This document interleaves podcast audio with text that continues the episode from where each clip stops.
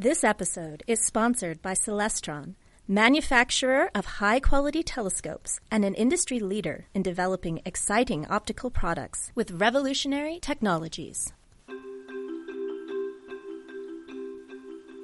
I'm Kelly Beatty of Sky and Telescope magazine, and tonight we're going on a tour of the stars and planets that you'll see overhead during April. In this episode, we'll follow the moon around the sky, spot Venus and Mercury soon after sunset, track down a hunter, a lion, a bear, a snake, and a crow, and watch for a modest meteor shower toward month's end. Ready to explore? Then let's get started.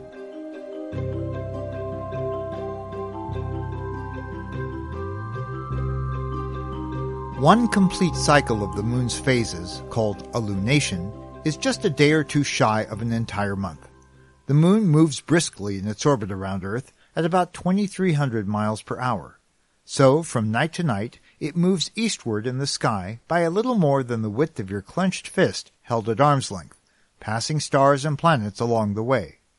All that motion, combined with the swelling of its sunlit shape, known as waxing, and the shrinking of it, called waning, will keep us on our celestial toes as we try to follow it around the sky.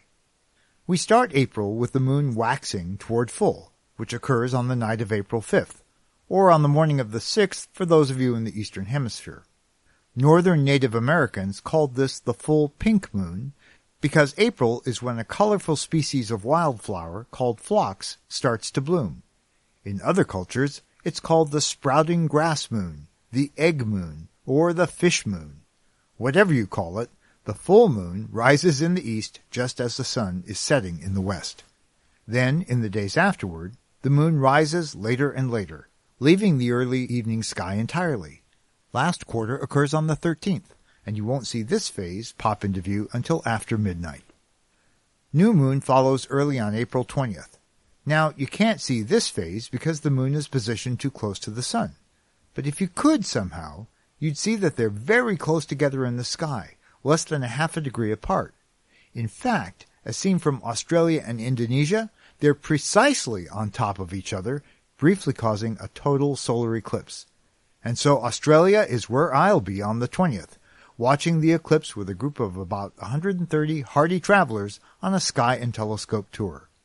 A year from now, on April 8, 2024, another total solar eclipse will occur, but this time the moon's shadow will cross Mexico, the United States, and northeastern Canada. Anyway, getting back to 2023, the moon returns to the evening sky as a lovely crescent and reaches first quarter on April 27th. And once again, it's nearly full by month's end. As April opens, you'll have the chance to see not one, but both of the planets that circle the sun inside Earth's orbit. Look west after the sun has set, and you'll easily find dazzling Venus well above the horizon. Get used to seeing it there, because Venus will be part of your evening stargazing through early July. From our perspective here on Earth, Venus can never appear very far from the sun in the sky. Even when Venus or the sun are farthest apart, the angle between them is only about 45 degrees. Now, starting in the second week of April, look below Venus and a skosh to the right, down closer to the horizon. Make sure your view toward west doesn't have any trees or buildings to block the view. As twilight deepens, a rather obvious star will become apparent. That's Mercury, which is making its best showing of the entire year this month. It'll get easier to see as twilight deepens, and about 45 minutes after sunset, Mercury will still sit a good 10 degrees, one fist high, over the western horizon. But this speedy little planet will start to plunge beginning around April 18th, so catch it while you can. It might be spring, but most of winter's bright stars are still hanging around in the hours soon after sunset. Let's start in the west with Venus. High above it is Capella, a very bright and obvious star. Next, slide your gaze to the left of Capella to spot Mars, the red planet. A fat crescent moon will sit right next to Mars on April 25th. Keep an eye out for a close pairing of Venus with the Pleiades star cluster just to its right on April 10th, 11th, and 12th. Seen through binoculars, this will look terrific. Meanwhile, about one fist to the upper left of Venus in early April, and to its lower left later in the month, is Aldebaran, the brightest star in the constellation Taurus, the bull. Slide your gaze farther to the left to reach Orion, the hunter, which is getting quite low. In fact, by the end of April, it'll be challenging to spot at all. Find the distinctive horizontal row of three stars that form the belt of Orion. Above the belt is the reddish star Betelgeuse, and below it is the icy white star Rigel. Orion is a wintertime constellation for us northerners, and he's tipped down toward the western horizon while making a gradual exit from the evening's celestial stage. This month you can use Orion to observe the two ways that stars move around in our sky. The first is due to Earth's 24-hour spin. Find an obvious landmark along the western horizon and Orion's position with respect to it at, say, 8 p.m. Then check an hour later, and you'll see that he's obviously lower down, because Earth has turned. To see the second kind of motion, again note where Orion is at a particular time, and then check again at the same time one or two weeks later. Orion will once again be farther down, but this time it's because of Earth's motion around the Sun. Our orbital position shifts over those weeks, changing our location in space with respect to the Sun, and so does Orion's location in the evening sky. We can also use Orion to spot some other bright stars nearby. To the belt's left, by about two fists, is Sirius, the brightest star in the nighttime sky. This beacon marks the collar of one of Orion's hunting dogs, Canis Major. The other dog, Canis Minor, is a little higher up. Look for its somewhat dimmer anchor star called Procyon. Okay, the hunt's afoot. Now let's go find some cosmic carnivores. High up and almost overhead around 9 o'clock is the distinctive constellation Leo, the lion. He's facing to the right, with his head and mane forming a big backward question mark that's a little bigger than your clenched fist. At the bottom of that pattern is Leo's brightest star, Regulus, meaning little king. You can also imagine these stars as a giant sickle, the sharp, long-bladed hand tool that farmers once used to harvest grain. Now let's find our old friend, the Big Dipper. Look high in the north. The dipper is positioned with its bowl at upper left and its handle curving toward lower right. According to old farmer's lore, it's upside down, as if dumping April showers. The two stars at the left end of the dipper's bowl are known as the pointer stars because an imaginary line down through them points almost directly at Polaris, the North Star. It's below the pointers by about the width of three fists. Polaris marks the handle end of the notoriously dim Little Dipper, which on spring evenings extends to Polaris's right.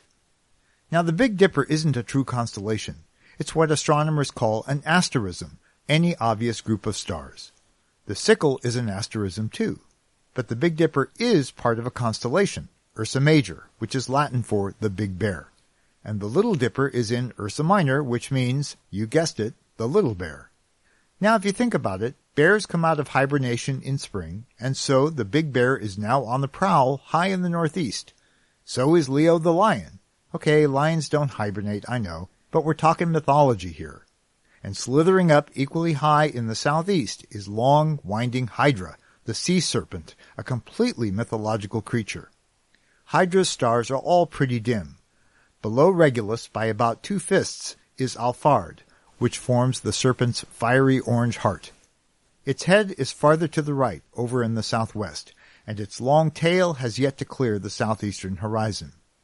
Hydra was quite carnivorous in Homer's Odyssey, and you can think of it as a hibernator if you want. Trailing behind Leo, farther east, are two bright stars. To the lion's left is very obvious Arcturus, and to its lower left is Spica, which represents the hand of the constellation Virgo, the maiden. About four fists below Leo, to the right of Spica, is a box of four medium bright stars that look something like a misshapen kite. This quartet, about a half fist across, marks Corvus, the crow, and it's really distinctive. Once you spot it, you'll recognize it all the time. The stars of Corvus represented a raven to ancient Babylonians more than 3,000 years ago. Later, the Greeks often paired Corvus and Hydra in myths involving Apollo and you can imagine Corvus as standing on the back of Hydra. Spring is coming, and all of these sky critters are on the march. It's been a few months since I've mentioned any meteor showers, and in fact, the first half of the year has very few of them compared to the second half. But there's one this month, called the Lyrids, that peaks on the morning of April 22nd. Astronomers use this name because these meteors appear to radiate from the constellation Lyra, the Lyre, which rises in the northeast a couple of hours after sunset and rises higher in the sky during the night and in the hours before dawn. April's Lyrids are usually weak, you might glimpse one shooting star every five minutes or so. But surprises do occur, like when sky watchers saw one per minute during an outburst in 1982. Will that happen this year too? Probably not, but you'll never know unless you watch for them. Thanks for letting me show you around the stars and planets for another month. If you want more tips for viewing the night sky, including a free interactive star chart for any time or date, check out our website, skyandtelescope.org. If you haven't already subscribed, you can find this sky tour on Apple Podcasts, Spotify, Stitcher, or wherever you listen. And if you've enjoyed this episode, please leave a rating or a review. It'll help spread the word about Sky Tour, and I really welcome your feedback. And if you want to explore the solar system and universe more deeply, check out the full line of binoculars and telescopes available at Celestron.com. Sky Tour is a production of Sky and Telescope, a division of the American Astronomical Society, and is produced by me, Kelly Beatty. Join me next month when we'll explore the starscape near the Big Dipper in more detail. Until then, I wish you clear skies.